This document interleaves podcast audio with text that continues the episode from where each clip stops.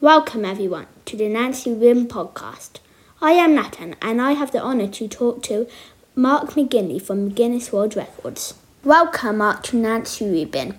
It is a pleasure to meet you, and I am looking forward to our conversation. So, what I want to know is what do you do at Guinness?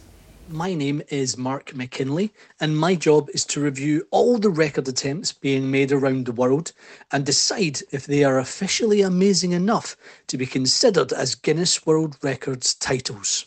How did Guinness World Records start? The Guinness World Records book was first made over 70 years ago. A man called Sir Hugh Beaver was having an argument with some friends about what the fastest game bird was. And he realised that friends are always asking these types of questions, so he wanted to provide the answers. The first book came out in 1955 and was full of superlatives to stop friends from fighting. If I wanted to become a Guinness World Record title holder, what tips would you give me? Being a Guinness World Records title holder is not easy.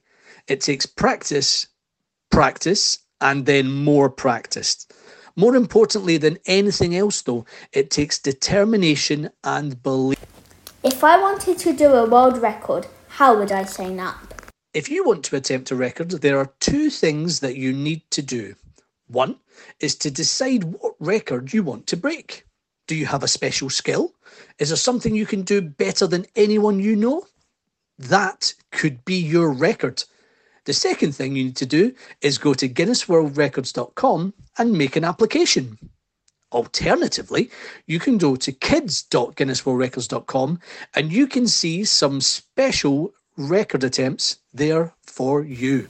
How do you make sure people don't cheat? In order to make sure people don't cheat in their attempts, we have very strict rules in place. These rules tell you exactly how to attempt the record.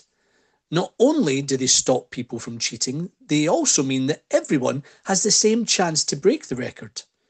Part of the rules include evidence that people need to give us. These are things like videos and photographs that prove that all the rules are being followed. What is the silliest world record you've ever seen? I've been lucky enough to travel around the world seeing all types of incredible things. I saw a man rolling up frying pans with his bare hands in China. I saw over 900 people doing jumping jacks in Belgium. But the favourite thing that I have seen was the fastest toilet. It travelled at 70.545 miles per hour, which is faster than you're allowed to drive on the motorway. Thank you so much, Mark, for teaching me about Guinness World Records, and I can't wait for the next edition to come out and read all about the latest records.